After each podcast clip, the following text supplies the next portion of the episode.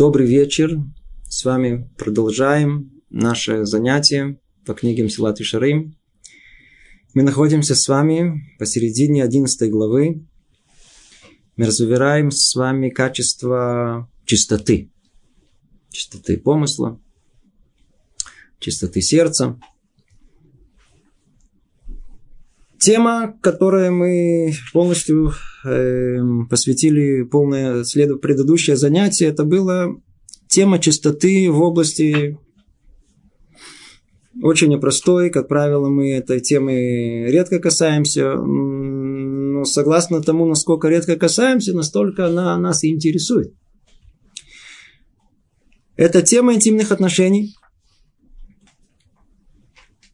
Творец дал человеку в этой области э, колоссальную силу, колоссальное желание и стремление.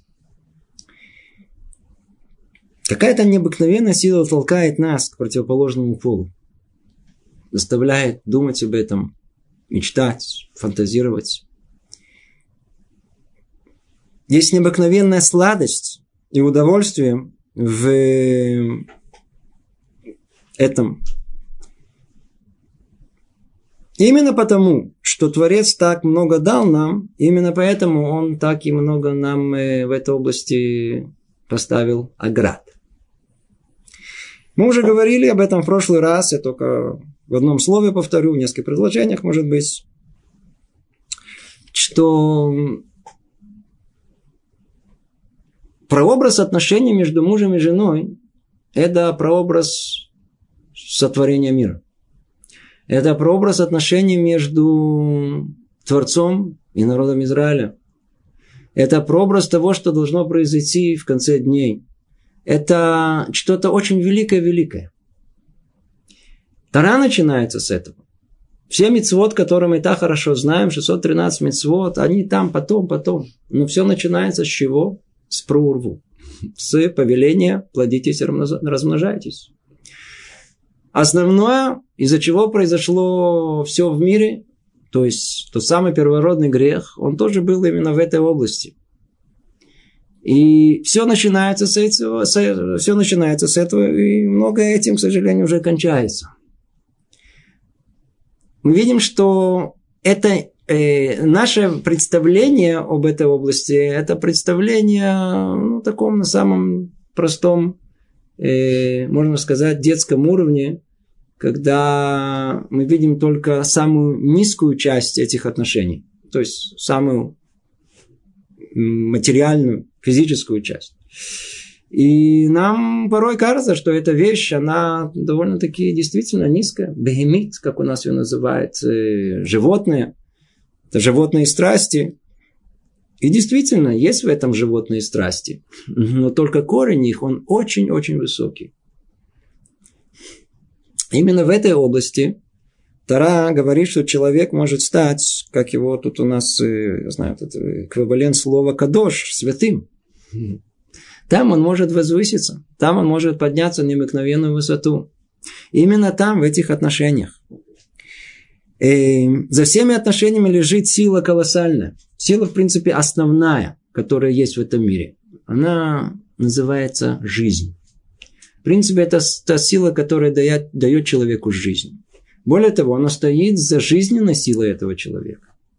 А если это так, если это так высоко, то если это настолько должно быть сладко, чтобы, то, то мы должны понять, э, насколько это должно оберегаться.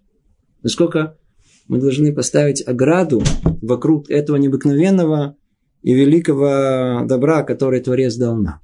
То есть все это очень-очень-очень непросто. Очень-очень непросто. Но мы говорили об этом уже в прошлый раз. Разобрали это величие возможности этих отношений между мужем и женой. Давайте сейчас посмотрим более конкретно на те ограничения, которые Тара наложила на нас, чтобы, не дай Бог, вот то самое великое, что было дано нам, что мы сами своими руками не испортили. И давайте обратимся к тексту. И начнем с того приблизительно места, где мы остановились, может даже чуть-чуть раньше.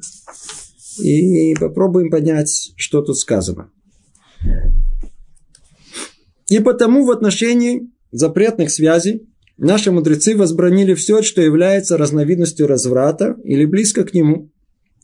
Мы с вами говорили в прошлый раз, и с этого, в принципе, это я забыл сказать, что, о чем наша основная тема, о том, что насколько эти отношения, они, как мы сказали, велики, настолько мы их должны оградить. И конкретно в чем это выражается? Это выражается о том, что у нас любая связь с, в этой области, она, кроме своей жены, она запрещена, она запрещена даже и с женой. Это тоже э, мы должны понять э, конкретно, что имеется в виду.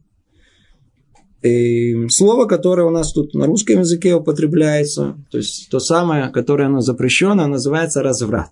Да? Запрещен разврат. Теперь, слово разврат, мы это каждый понимает согласно своей развращенности.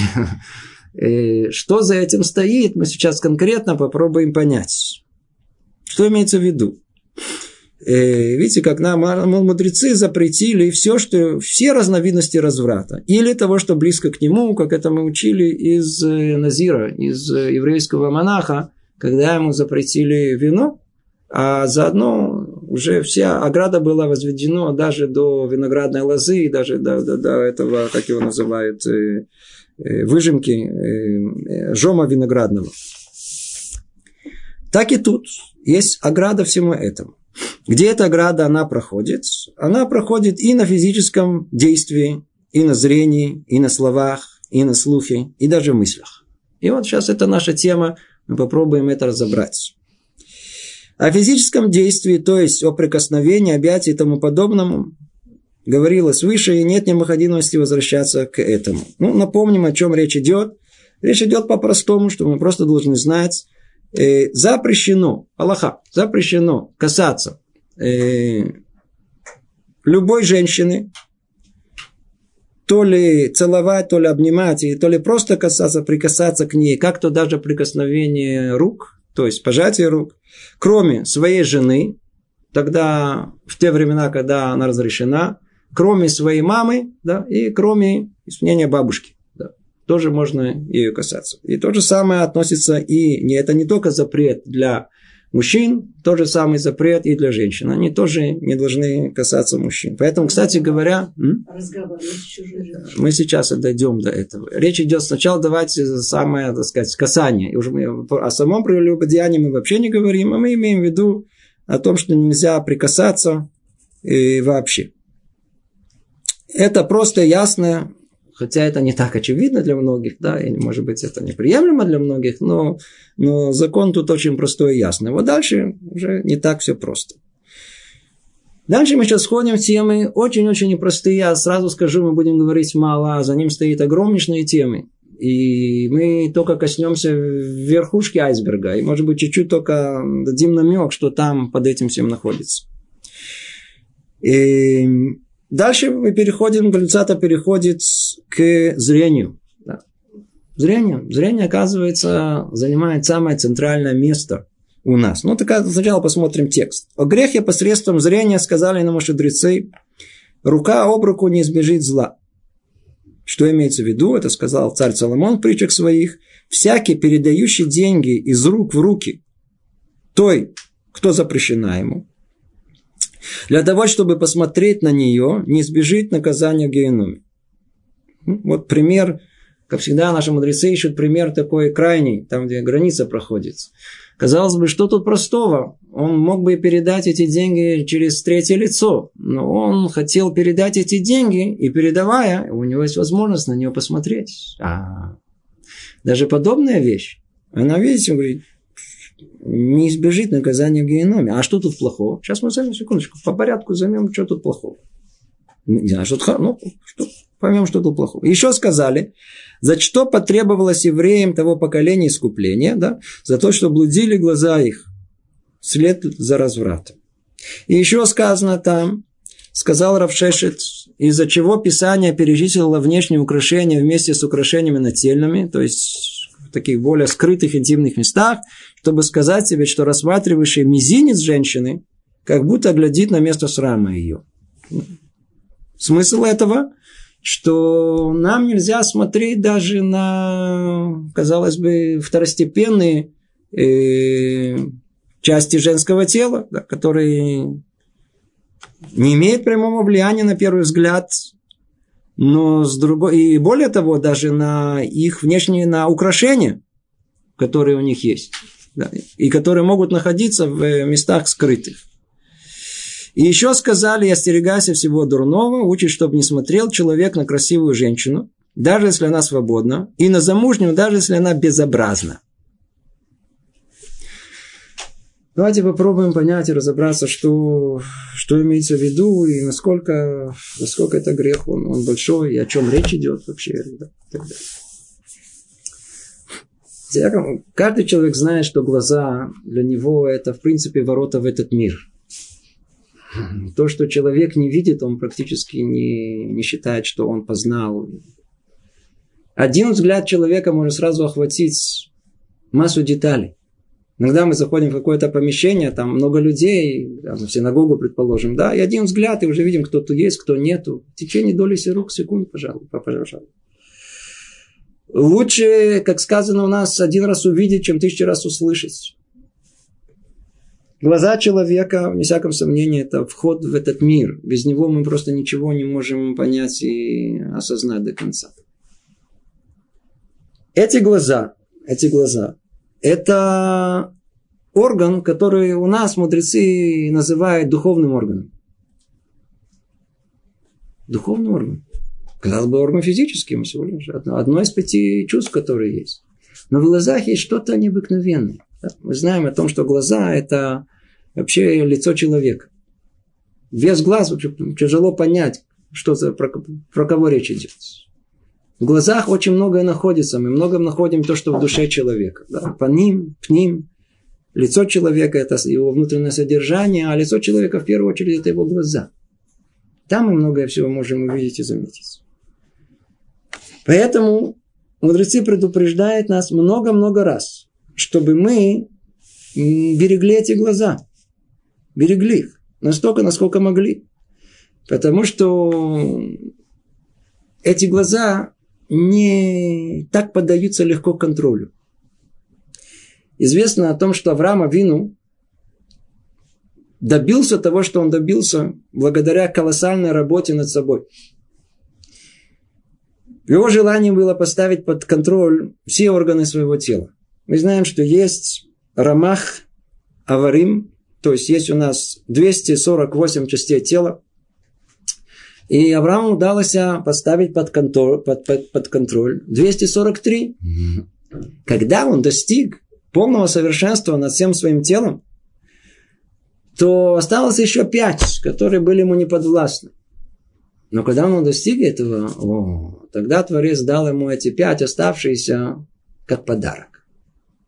С тех пор и дальше и Авраам имеет контроль над ними, имел контроль над ними и передал все это нам. Пять органов, о которых речь идет, это глаза, уши и еще одно место под названием Исод. Да? То самое мужское место, которое оно не поддается контролю, по крайней мере, по тем временам. Мы видим, насколько это тяжело и непросто. Глаза, она, это, это посредник всего. Как сказано у нас, э, глаза видят, а сердце хочет. Когда мы говорим о Ецерара, то в первую очередь имеется в виду, что все начинается с того момента, когда человек это увидит. Как только увидит, тут же сразу захотелось. В глазах есть какая-то колоссальная сила, там что-то очень много спрятано за этим. Поэтому нам запрещено эти глаза марать. Это зеркало души. Это как будто мы бы подошли к... У нас есть, скажем, какое-то окно. И из окна мы видим весь мир. И мы подошли, взяли чуть-чуть грязи и начали марать его. А потом мы говорим, обождите, но я же не вижу ничего, вы мне заморали. Я говорю, я вам сейчас помою, секундочку. Берем тряпку, снова его в это в самое в грязь. И говорит, ну давайте еще посмотрим чуть-чуть. И снова заморали. Нам нельзя морать эту душу. И вот это почему через глаза. А глаза, оно вход ко всей святости, которая есть. И мудрецы крайне, крайне Икпиду, да, то есть они очень следили за тем, чтобы глаза они были чисты и не запятнаны. Есть понятие, которое называется лазуный найм. Лазуный найм.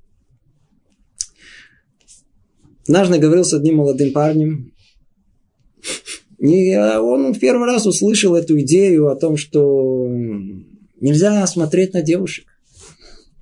Нельзя смотреть на девушек. А что он мне сказал? Он говорит, я, знаете, это не по мне, это не... У меня вообще единственная радость в жизни, да, когда я вижу девушку. Я вообще вот выйду на улицу, да, и посмотрю вправо, посмотрю влево. Нет девушек. Как-то скучно и неприятно, да. Как одна хотя появилась, уже как-то, знаете, как-то уже как-то уже приятнее, уже как-то какое-то внутреннее чувство такое, уже, уже и спокойнее, и как-то хорошо. Хорошо на душе, так сказать. Откуда все это идет? Иногда парень действительно смотрит на девушку, и ему приятно, называется зан этейнав. Есть понятие, кто знает э, э, Лашона Койдыш, наш язык Тары, то легче будет понять. Мы часто встречаем это понятие зан. Зан это, лазун это питаться. Он питает свои глаза, он кормится, он ест. Да, у нас есть благословение после еды, мы начинаем, азан это улам куло, да, который дает пропитание всему миру, благодарим тебя, Творец. Да. А есть, возможно, человек, что он получает эту еду. Да, как он поедет? Через глаза. Точно так же, как у нас есть потребность телесная получить пищу, нам это не хватает. Там что-то внутри сильно толкает молодого парня получить через глаза удовольствие от женской красоты. Называется зан, называется э, лазун, ну, э, поглощение пищи. Поглощение как бы же потребность еды. Отсюда и слово знут. Удивительно о том, что слово знут, разврат, да, он идет от слова еда, от слова э, кормление, как мы сказали. Э, вот это самое знут, да, который, когда, когда, когда парень смотрит на это, это в нем порождает так называемый рух знуним. Есть, порождает некий, э, некое движение, некий ветер э, чего-то нескромного. Да. И вот этот ветер, который он не может успокоиться, он продолжает владеть человеком, молодым парнем, и после того, когда он посмотрел на девушку. И что конкретно за этим стоит, мы с вами э, чуть дальше разберем. Там, где дойдем до точки, касающейся мыслей молодого человека. Да. Исур, запрет, смотреть на э, девушек, да, и наслаждаться женской красотой, он из-за понятия под названием гиргур. Гиргур мы переводим, как правило, как э, размышление.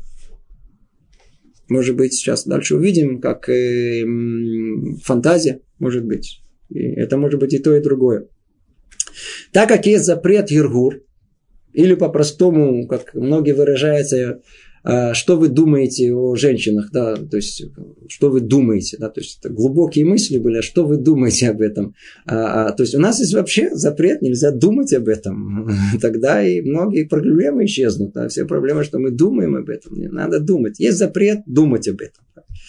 И, и так как, когда человек смотрит и видит, и глаза пробуждает сердце, то это пробуждает и так называемый гиргур. Это причина основная запрета. Поэтому запрещено молодому парню и не только молодому, а столько времени, сколько человек живет в этом мире. Это запрет из Тары сказано «Альта туру ахарели вавхем ахарейнехем». Нельзя идти за сердцем человеком, за глазами его. И говорят наши мудрецы, за глазами это имеется в виду за эм, размышлениями э, запрещенными. Имеется в виду по отношению к противоположному полу. Известно, как Раф Люпян, когда он доходил до этого места, то он Альта Тура Харели Вавхем, когда он говорил Криачма, то все его тело даже сотрясалось от этого. Ему было тогда 80 лет. Это писал один из, кто писал об этом, он был относительно молодым человеком и говорит, ну что, 80 лет точно так же нужно, точно надо следить за глазами, оказывается, это нужно. Это нужно с момента, когда у нас рождается мальчик, с этого момента и до момента, пока этот мальчик не вырастет, не превратится в мужчину, пока он не, не женится, Яселя Иш, пока не дойдет до своего совершенства, и пока не состареет, и пока не уйдет из этого мира. Столько времени, сколько живет человек, столько он должен следить своими глазами. За ними колоссальная, колоссальная сила. Какая? Сила жизни. Вот именно то, что мы вначале сказали, что за всем этим стоит основной корень, это жизненная сила, поэтому кто хочет эту жизненную силу сохранить себе, он должен хранить свои глаза. И когда он будет хранить, он получает и удоставится колоссального вознаграждения. Я не буду тут э, подробно об этом говорить, но, но, но, но как много написано наших мудрецов, сколько наказаний есть за то, что человек не хранит свои глаза – и сколько вознаграждения для тех, которые да хранят. Есть в книге Зовар э, описание, тоже объяснить его, объяснять его глубину не будем, только хотя бы упомянем его, его, что есть такой ответственный в духовных мирах. Его называют э, Петут, Малах. От слова питуй, соблазн. И его основная функция в этом мире – это соблазнять людей, чтобы они смотрели на запрещенное. Другими словами, человек в этом мире мы знаем, как мы учили это уже неоднократно, этот мир – это мир испытаний. Человек в этом мире, он приходит для испытания. И действительно есть в мире много испытаний. Человек может не смотреть. Но есть какая-то сила изнутри, толкает нас, толкает все время. Откуда она берется? Это с двух сторон. Две составляющие есть. Одна, которая Творец нам посылает в виде вот этого Малаха, этого посланника Апитута. А другая та, которую мы сами добавили своей неосторожностью. То, которую мы сами накопили. И это та самая тума, нечистота, которую мы породили, она тоже требуется. Вот она, она есть та самая э, инстанция, та самая субстанция, которая так э, такое удовольствие получает от того, чтобы смотреть на, на, на, на женскую красоту. Да? Откуда это должно быть? Кто-то там у нас наслаждается этим. Но есть вот этот посланник сверху, тут, который испытывает человека, заставляет, ну посмотри, ну, ну, ну посмотри, ну, ну еще раз посмотри, ну теперь внимательно посмотри, теперь совсем, ну, посмотри, сейчас хорошо, смотри, а то что-то пропустишь. О нем рассказывают, о том, что он э, действительно все время э, он э, мефате это Адам, он все время соблазняет этого человека. Но основная функция, он ждет, когда закончится жизнь человека. И тогда, и тогда наступает его основная функция. Сказано там в книге Зор о том, что он оживляет человека для того, чтобы выбить ему глаза. Он оживляет это для того, чтобы выбить ему глаза. И после того, как он выбирает эти ему глаза самым насильным образом, он их разбивает. И наказывает его, а дальше уже мы по подробности не будем говорить, каким образом это происходит. Кто это хочет, может найти в книге Зоар, Парашат Пекудей, где там подробно описывается, подробно, подробно описывается о том, э, что происходит с человеком, который не следил за своими глазами. То есть, тот, кто не следил за своими глазами, он э, получает колоссальное наказание. А с другой стороны, тот, который да, следил за этими глазами, он получает колоссальное вознаграждение. Во-первых, ему дается необыкновенная сверхъестественная сила видеть то, что никто из нас не видит. Эм, известна не одна история о том, насколько человек, он хранит свои глаза, настолько ему получает, настолько он получает возможность этого, этого видения. Видения вещей как совершенно невероятных. Вы наверняка слышали про Баба Сали. Да, Баба Сали был известен как э, из тех редких праведников, которые полностью хранили свои глаза. И у него были вещи, которые, которые с ним происходили, истории, которые с ним происходили, совершенно необыкновенные, которые мы даже не понимаем, как это может было произойти. Я вам расскажу историю не про него, а про его сына. Баба Барух рассказывает эту историю, это очень коротко, о, о том, что у одного из больших чинов э, Масада тут в Израиле украли сына. Дело было лет 30 назад, 35 лет назад. И сын пропал. Можете представить, он сам приближенный ко всем этим разведкам, все прочим местам, искали везде, где только мы могли, ничего не, ничего не нашли. Даже приблизительно могли понять, где и куда сын исчез. И тогда ему сказали, он человек совершенно нерелигиозный, ему сказали, смотри, когда все закончилось, а он как отец необыкновенно желал вернуть своего сына, то его, ему сказали, знаешь, есть один человек, который, он видит то, что другие не видят. Приезжай туда, в то место, как Баба Барух. Приехал он к нему, рассказал ему. И он видел человека, который он ходил, у него было все время глаза закрыты. Он никогда их не открывал, он никогда не смотрел практически на, на то, что происходит э, вне его. И когда он ему все это рассказал, он попросил, он говорит, дай мне карту Англии. Он говорит, Англии? Съездил, привез.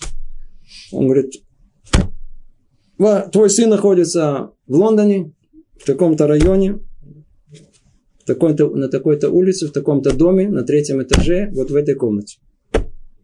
В течение нескольких часов там уже были представители Масада, которые действительно нашли там своего этого сына. Мы видим, что это не только умение тут, в этом мире, но основное вознаграждение, оно в том в мире грядущем. Как у человека, который следил за своими глазами, не запятнал их. Это возможность вообще восприятия лика Творца. Об этом речь идет, и это только намек за тем, что стоит за всем этим. Теперь э, попробуем, может быть, только понять, а где граница этого? Вообще, многие, особенно ребята, спрашивают, так, а, смотрите, а что значит не смотреть на девушек? Я что, должен теперь э, куда, а куда, а куда мне смотреть? Ну, во-первых, много мест, куда смотреть, кроме девушек. Есть много других мест, каких, ну, я знаю, на пол. Хотя сейчас тоже опасно смотреть на пол, потому что я не знаю, что там, что там есть. А, а, о чем речь идет? Запрет, который, о котором мы говорим, это запрет, э, который надо разделить на две части. Надо понять, что да, а что нет. Когда, например, идет молодой парень, да, и он увидел девушку, и не молодой, просто идет мужчина. Есть в этом какая-то проблема? Нет проблем. Увидел, увидел. То есть, что это значит? Лучше сейчас внимательно, чтобы понять. Когда мы посмотрели, увидели, например, девушку первый раз, в этом проблемы никакой нету. Нас никто не обязывает смотреть на, только на, на... Это уже медата хасидут. Мы сейчас дальше будем разбирать. Это уже уровень гораздо более высокий, когда вообще э, нельзя смотреть. Даже первый раз не, не надо видеть. Но нас всех, мы простые люди, нам это не обязывают. Как вы видели девушку, увидели девушку, нет никакой проблемы. В чем причина? В чем, где, где проблема? А проблема о том, что когда молодой парень увидел девушку, начал смотреть. он начал смотреть, он продолжил на нее смотреть. То есть, другими словами, тогда, когда мы говорим о наказании за то, что мы видим, это не с первого взгляда, а с какого? Со второго когда появился второй взгляд. А уж не говорю про третий, четвертый и так далее. Поэтому есть разница у нас между двумя понятиями. Есть понятие рыя, есть понятие истаклют. Это, да, переводится одинаково, может видеть и всматриваться, по-видимому. Это две, две разные вещи. Рыя мутерет. Она, человек видит, он видит как что-то общее, как что-то, как что-то есть в этом мире. В этом проблем никаких нет. Да. Опять же таки, только на более высоком уровне есть более высокие требования к этому. Это называется рыя. Но есть понятие, называется истаклют, когда мы всматриваемся. Всматривание – это то, что запрещено. Всматривание порождает то, что мы называем гиргур. Сейчас мы дойдем до него. Это тот самый основной запрет, который есть. Теперь он относится ко всему. Да, надо тут же, по-видимому, задеть темы самые больные, которые есть. Ну, что поделаешь, нам уже придется... Проблема не только в живой, в живой девушке, да, наоборот, это очень хорошая, здоровая, так сказать, какая-то какая сила, которая, которая толкает молодого парня по этой жизни, все очень хорошо. Проблема, она более широкая, потому что и так у нас устроена голова мужская, что порой нам даже не нужно живой девушки.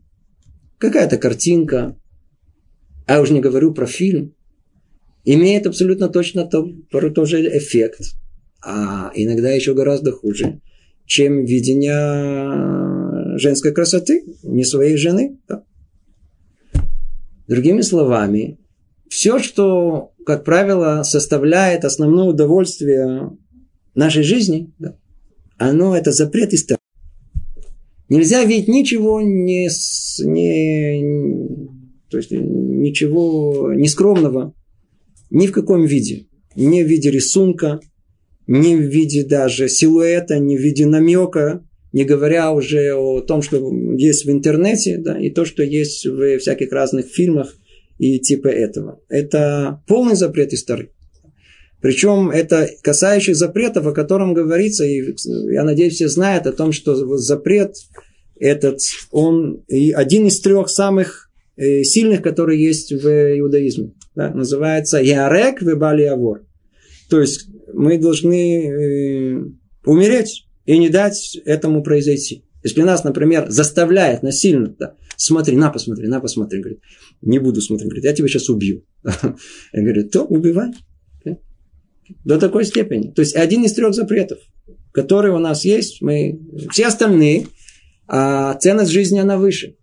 Кроме трех. Да? И тут тоже все не так просто, при каких условиях и так далее. Но просто как общую идею надо знать о том, что насколько, насколько Тара именно в этой области поставила ограничения. Насколько этот запрет, он необыкновенно важен. Опять же таки, согласно колоссального желания нашего и стремления к этому, и все удовольствия вокруг этого, настолько и тормоза в этой области должны быть поставлены.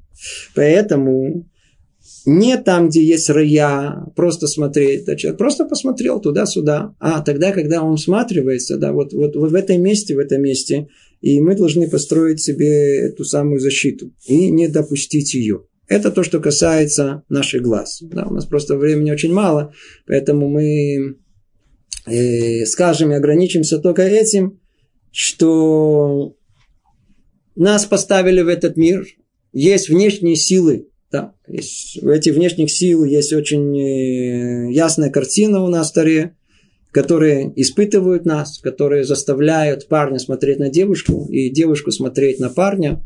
И, кстати, насчет девушек, да, если уже говорим о девушках. И нет прямого запрета девушкам смотреть на парней. Но если девушка смотрит на парня с тем самым э, желанием насладиться этим взглядом, то и подобное тоже запрещено. Подобное тоже запрещено. Но основной запрет это э, у парня по отношению к девушке. Да. Опять, же, опять же, когда мы говорим об этом, то мы говорим снова и снова, повторим, мы об этом в прошлый раз много говорили, а что за этим стоит? За этим стоит та самая колоссальная сила, которая есть в наших глазах, которая есть в этой энергии, которая она брыжет из нас. Всю эту энергию мы должны сохранить для жизни. А жизнь это только с кем? Со своей женой. Поэтому, естественно, что на красоту своей жены можно смотреть, и можно ей наслаждаться. И многое другое, о чем, так сказать, уже мы тут явно говорить не будем. Это то, что касается, э, то, что касается запрета глаз. Мы должны оберегать эти глаза. Оберегать. Как тут сказано, чтобы не смотрел человек на красивую женщину, даже если она свободна, она замужняя, даже если она безобразна. То есть, неважно. И тут еще есть массу деталей, в которые мы просто даже не входим, а уж явно запугать, я думаю, что все и так достаточно запуганы. Ну, то есть, поэтому лучше в детали более подробные, а их очень много, не входить. Это то, что касается глаз. Теперь дальше э, есть вещи, которые э, связаны с другими органами чувств. Надеюсь, что понятно, ясно, что органы чувств, они в основном в физическом мире, например, касание, мы уже говорили об этом, э, осязание, да, это вещи понятные и очевидные, которые запрещены. Но есть, и, и, например, тут не сказано, но я просто добавлю, даже запах, запах, это вещь тоже очень высокая. У нас музыка и запах – это то, что непосредственно влияет на нашу душу, да, не через мозг. Поэтому и это может необыкновенно влиять И, и по этой причине мудрецы запрещают определенные виды духов, которые пробуждают э, в любом случае мужчину к чему-то, к гиргурим, да, к чему-то такому не, недостойному. И, если запрет употребления духов, нет запрета употребления, если это, естественно, жена для мужа, да, то в этом никакой проблемы нету. И, и эта тема тоже очень-очень большая. Жалко, у нас просто очень мало времени, и мы не, не будем ее разбирать. Дальше сказано, э, о разговоре с женой мы учим прямо. Что сказано? И, оказывается, разговоры тоже, это просто поговорить тоже не так все просто. Да. Поговорить сейчас, это то, что вы спросили. Сказано в перке, вот, всякий умножающий разговоры с женщиной причиняет себе зло. Это про жену говорили, а тем более не со своей женой. И мы снова и снова будем возвращаться к этому. Все, что мы тут перечисляем, а причина этого это гиргур. Мы его еще не разобрали. Гиргур это, как мы, размышления, мечтания. Мы еще не дошли до этого. И человек устроен таким образом, что все порождает в нем ассоциации. Поэтому, если что-либо приведет человека ассоциативным образом к этому гиргуру, то Тара в этом месте поставила уже запрет. Например, это то, что касается слуха. Что со слухом? Ну, кроме того, что ясно и понятно, что запрещено, э, есть там еще один запрет, который не всем так очевиден. Это касается голоса поющей женщин. И сказали наши мудрецы об этом так в трактате Брахот. Голос поющей женщины подобен скрываемому месту тела. Да? Не скромно. Что это означает? Я, я знаю, что это тяжело все это воспринять за один раз. Знаете, за один раз забрать всю жизнь. Все забрать. Все забрать. То есть, если это там думали хоть чуть-чуть, хоть что-то останется, если только досидите до конца занятия, поймете, что практически ничего не остается. Но зато как много останется для своей жены. Там ее можно слушать, она вам споет, прекрасно, все очень хорошо. Вся проблема, что не надо э, слушать э, голос другой женщины. Нехорошо это, нехорошо. Это разрушает человека, разрушает э, мужскую душу. Снова почему? Потому что порождает и самый Иргурим.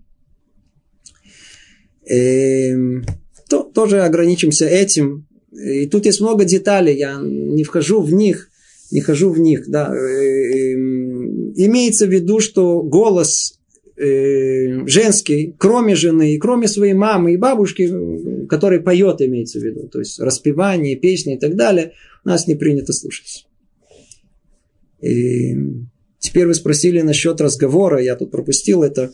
И у нас не принято разговаривать с э, чужими женами или просто даже просто с девушкой, кроме как по нужде и кроме как э, официально, то есть э, здрасте, здрасте, до свидания, так сказать, общие какой-то разговор и не более того. Да, то есть не принято у нас вдруг остановиться и с чужой женщиной вести разговор такой подробный, э, внимательно что-то обсудить и рассудить и так далее. Это все мы оставляем только э, в семье, жены, с женой, с бабушкой и так далее, вокруг с теми, как, как кому дозволено.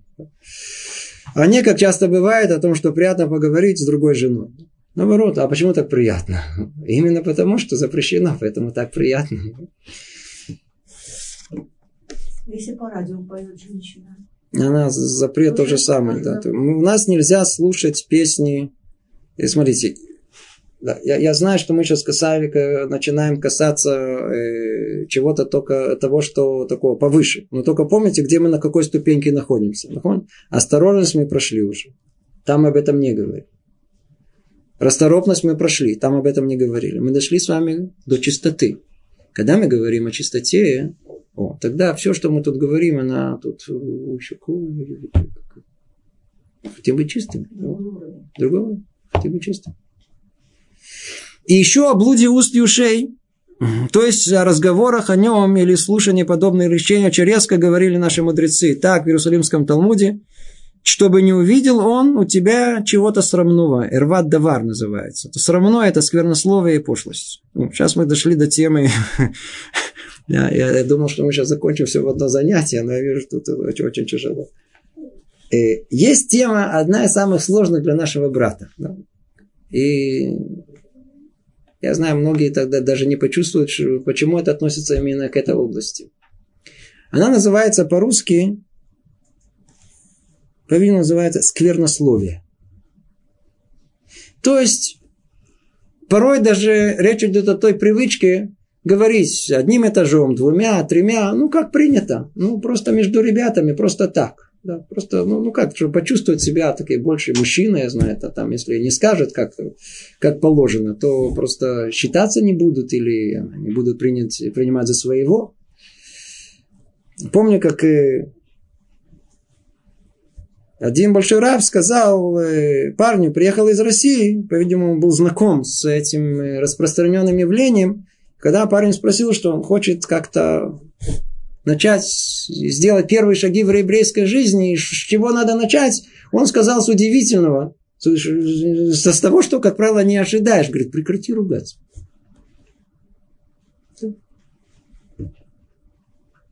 Теперь, что за этим стоит? Что за этим стоит? Это не Гиргур. Это, это, во-первых, и Гиргур тоже. То есть, вот те самые мысли, размышления, которые есть, тоже за этим стоят. Не всяком сомнении, человек, который говорит об этом, он уже порождает в себе тот самый рух знуним, тот самый дух э, нескромности, который может в нем потом привести еще к худшему.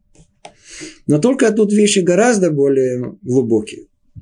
Вообще, что речь человека, это ведь очень высокая. Мы пользуемся этим, совершенно не замечая. Мы не... Человек говорит, мы с детства привыкли, нам, подарили как полный подарок. А, А, Б, Б. Получилось А, Б и так далее. Мы умеем говорить. Но только надо знать о том, что за умением человека разговора находится один из самых великих чудес, которые прямо все время перед нами, мы их не видим. Всегда говорит, а где чудо?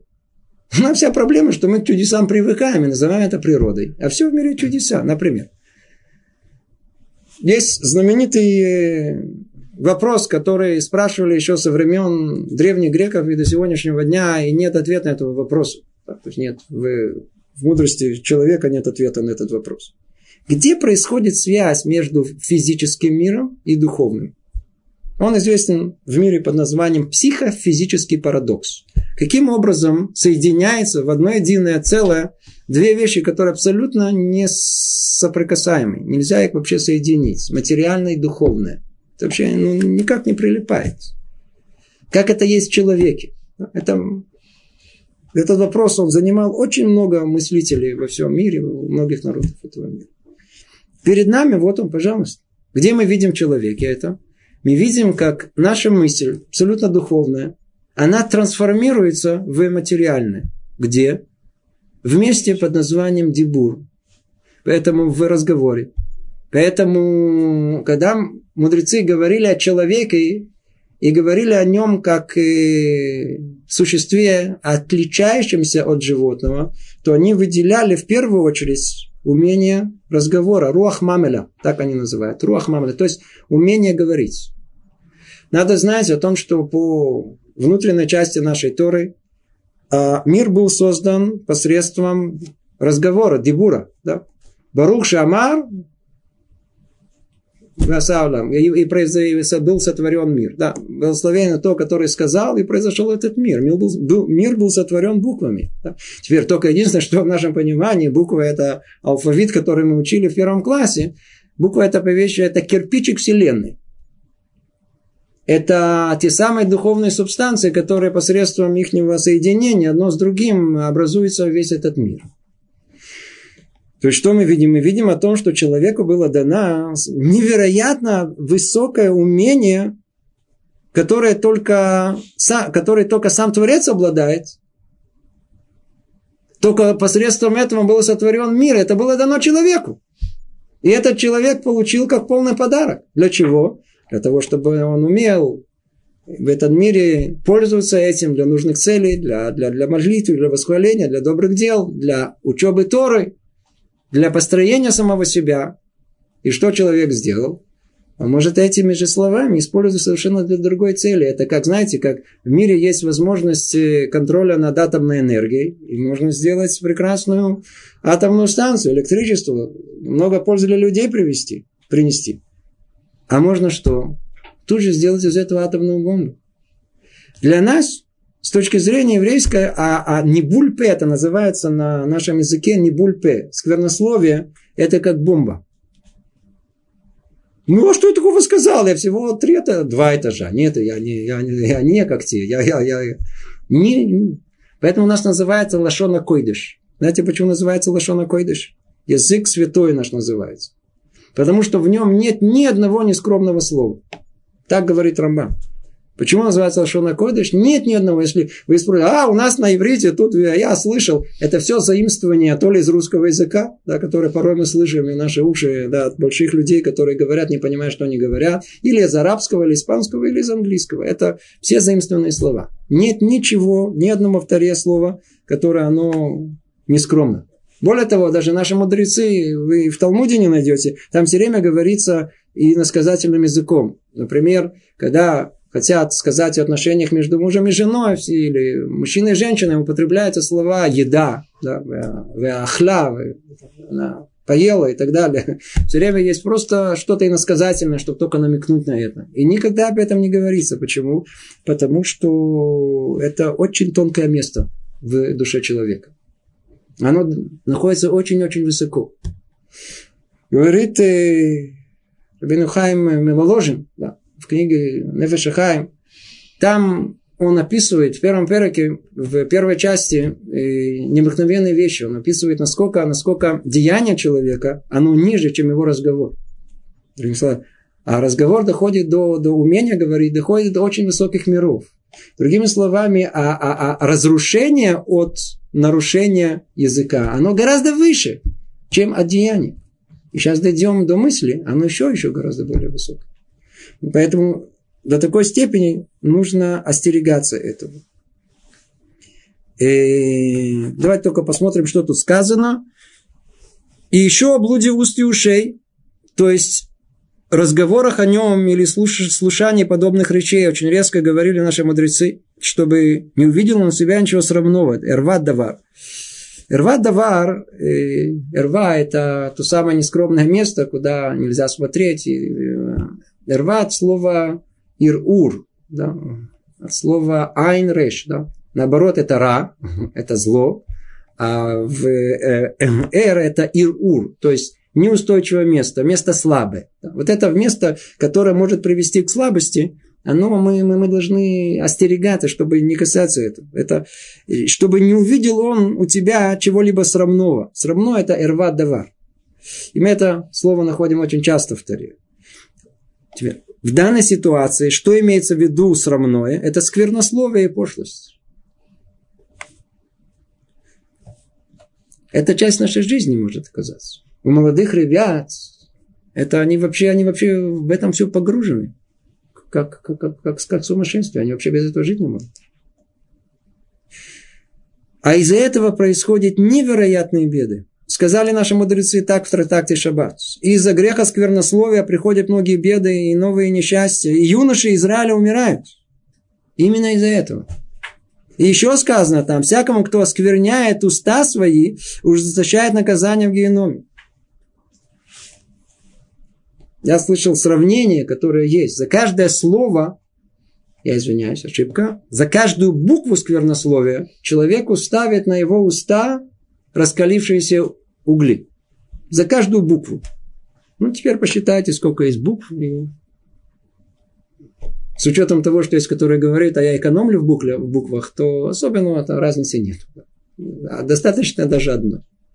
Для того, чтобы, для того, чтобы почувствовать, насколько это, это страшное нарушение, и откуда мы это знаем, согласно тому, насколько страшно наказание. И еще там сказано, да, речь идет о пошлости, все знают, для чего невеста входит под хупу.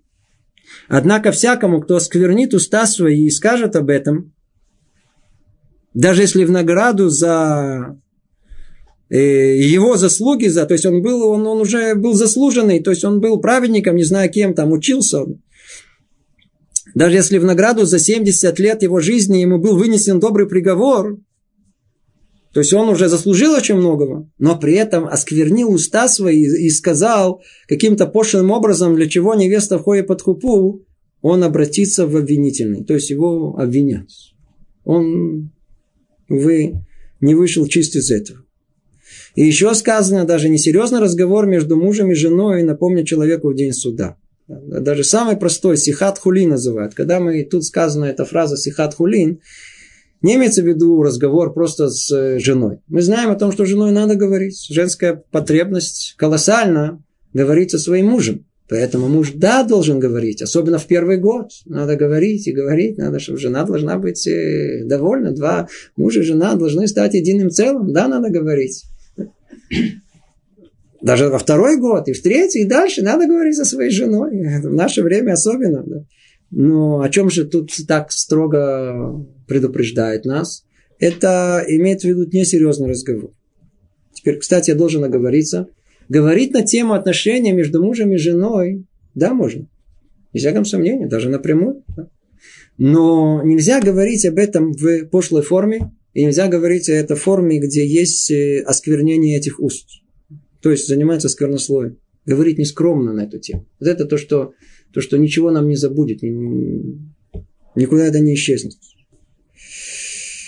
И до такой степени, обратите внимание, Люцата, мы знаем, что он очень э, скромно, он, он очень сжато обо всем говорит, но когда доходит до, до, до этого, посмотрите, как он много об этом вдруг пишет. Да, все остальное он э, э, говорил очень коротко, а тут он расписал. И в отношении выслушивания этой скверны тоже сказано. Да?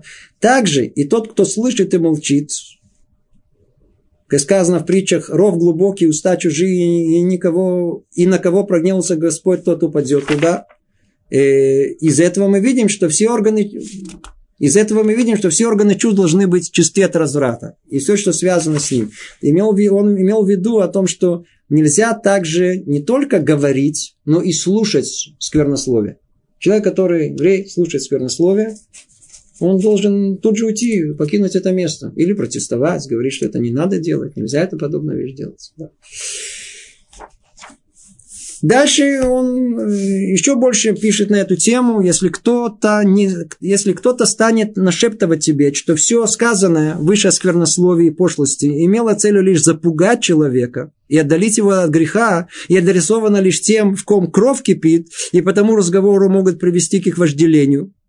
Ну, а тем, кто говорит просто в шутку, да, это мы просто так говорим, это не имеет никакого отношения, им, надо, им не надо опасаться. Ответь ему, что все эти доводы, доводы дурного побуждения человека, все это Ецерара. Я помню, как однажды у нас было, был семинар, и семинар для религиозных пар. Да? И как-то мы, не знаю, дошли до темы сквернословия. И всего лишь навсего упомянул о том, что Тора запрещает сквернословить. На этом занятии было много тяжелого, что сказано. Много-много тяжелого. И все слушали, молчали, да, принимали, то есть скандалов не было. Но как только дошли до сквернословия, вы не представляете, там шум начался, гам. Как? Что? Почему? Один встал, у него была целая теория, почему сквернословие, оно полезно. Наоборот, нужно. И так это, это обогащает речь. Это вы не представляете, это просто тут на иврите нельзя ничего сказать. А вот на русском языке, вы не представляете, и, и пошло-поехало. Как это, как это, и привел какой-то пример, какие-то какие шпионы переговаривались друг с другом, и никто не понимал, потому что они употребляли эти слова. И какие-то летчики, и какие, что только не было приведено в качестве аргументов, чтобы доказать о том, что не только можно, а и нужно говорить э, высокопарным русским языком. Да. Третьего этажа.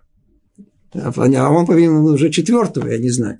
То есть, что мы говорим? Нам кто-то будет нашим... Не, ну все это глупо. Это все, это, это только для, это для тех, которые, знаете, сказали какое-то слово, какие-то такие, не знаю, супер, э, не знаю, э, возбуждающиеся. И они себя тут же этим словом, э, не знаю, пробудили каким-то мыслям нехорошим. Не, вообще нет. А в шутку, как мы? Просто так. Ну, ну просто, что называется, привычка речи. Тоже нельзя. Чтобы человек не подумал, что это не-не-не, все одно связано с другим. Откуда получается, откуда у человека вот это рознуним, откуда тот самый дух дух э, развратов в душе парня. Он не появляется сам по себе. Слово тут, слово там. Глаз тут, ухо там. Тут понюхал. Вот вам и рознуним. Все это незаметно. Для нас вообще, мы тут сейчас говорим, человек слушает, он думал, что мы с ума сошли, мир-то продвинулся. О чем вы тут говорите? Мы вообще в этом погрязли по уши, по глаза, по, по, по, все зубы, вся душа, она вся в этом и в этом и только в этом. А тут вы говорите о каких-то тонкостях. Вообще это вся суть нашего содержания. Сейчас мы, уважите, мы еще не дошли до основного. Это только, видите, уже все, мы уже кончаем наше занятие, уже не о чем нам говорить. Но, но, но, но, но, мы еще до основного, мы не дошли до корня всего. А корень всего, где находится в каком слове гиргур. Мы сейчас дойдем до него. Не сейчас, я вижу на следующем занятии.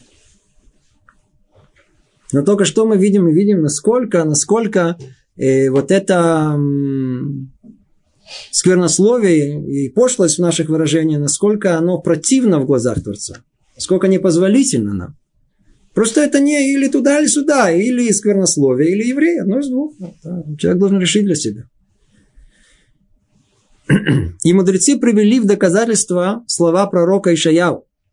Поэтому юношам своим не возрадуется Всевышний, и сирот, и вдов не пожалеют. Ведь все льстят и злословят, и все уста сквернословят. Хм, вы видите, как это самое страшное наказание, которое есть. И происходит. Из-за чего? Мы видим, этот стих не упоминает ни идолопоклонства, ни разврат, ни кровопролитие.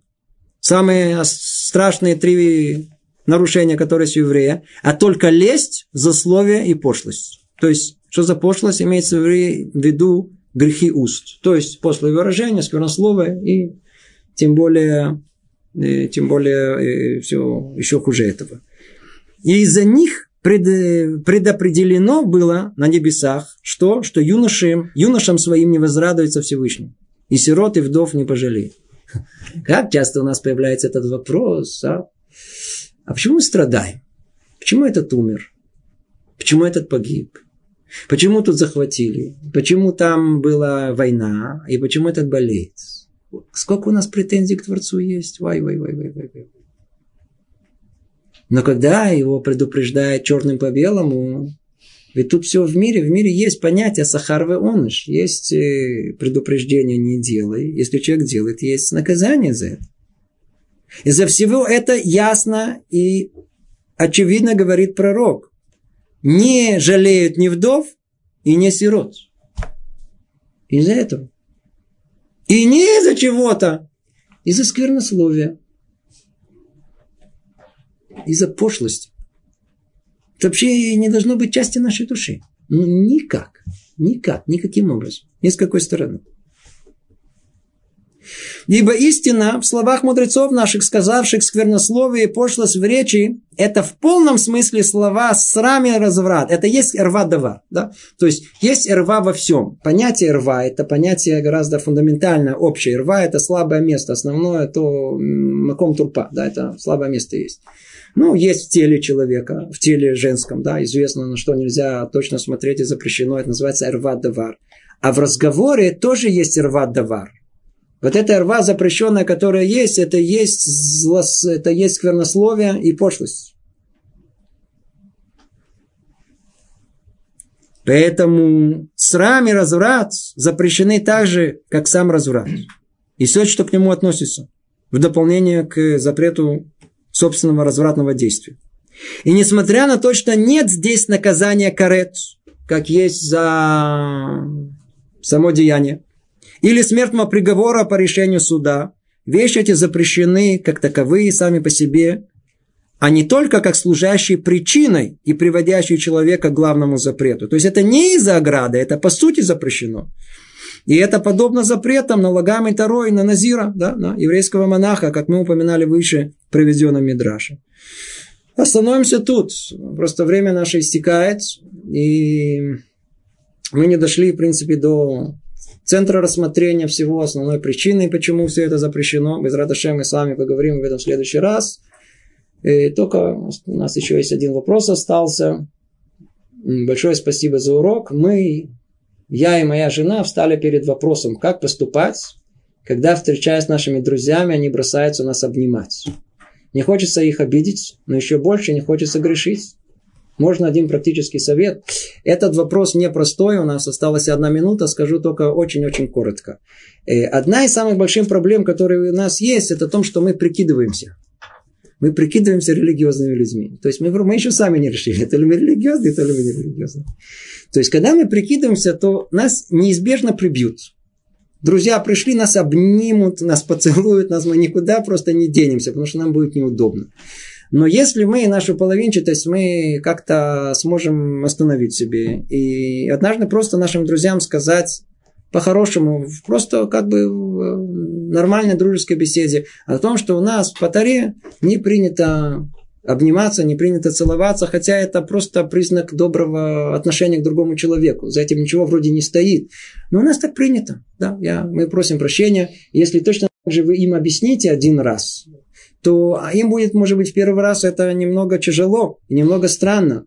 И они даже, может, чуть-чуть посмеются над вами, но всего лишь навсего через один раз, через два вы увидите, что они не будут вас обнимать. И то же самое на работе. Можно с самого начала просто это сказать, объяснить.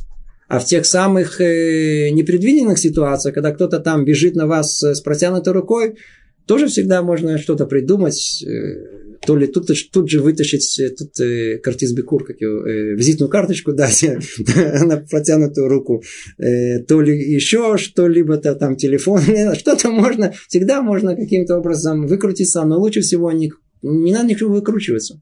Надо просто сказать, начально человеку у нас так и так и так. Я думаю, все нас поймут. Э, все, все, все поймут. Мы с вами э, коснулись этой темы. Завтра мы продолжим в следующий раз. Всего доброго. Добрый вечер всем. Привет из Иерусалима.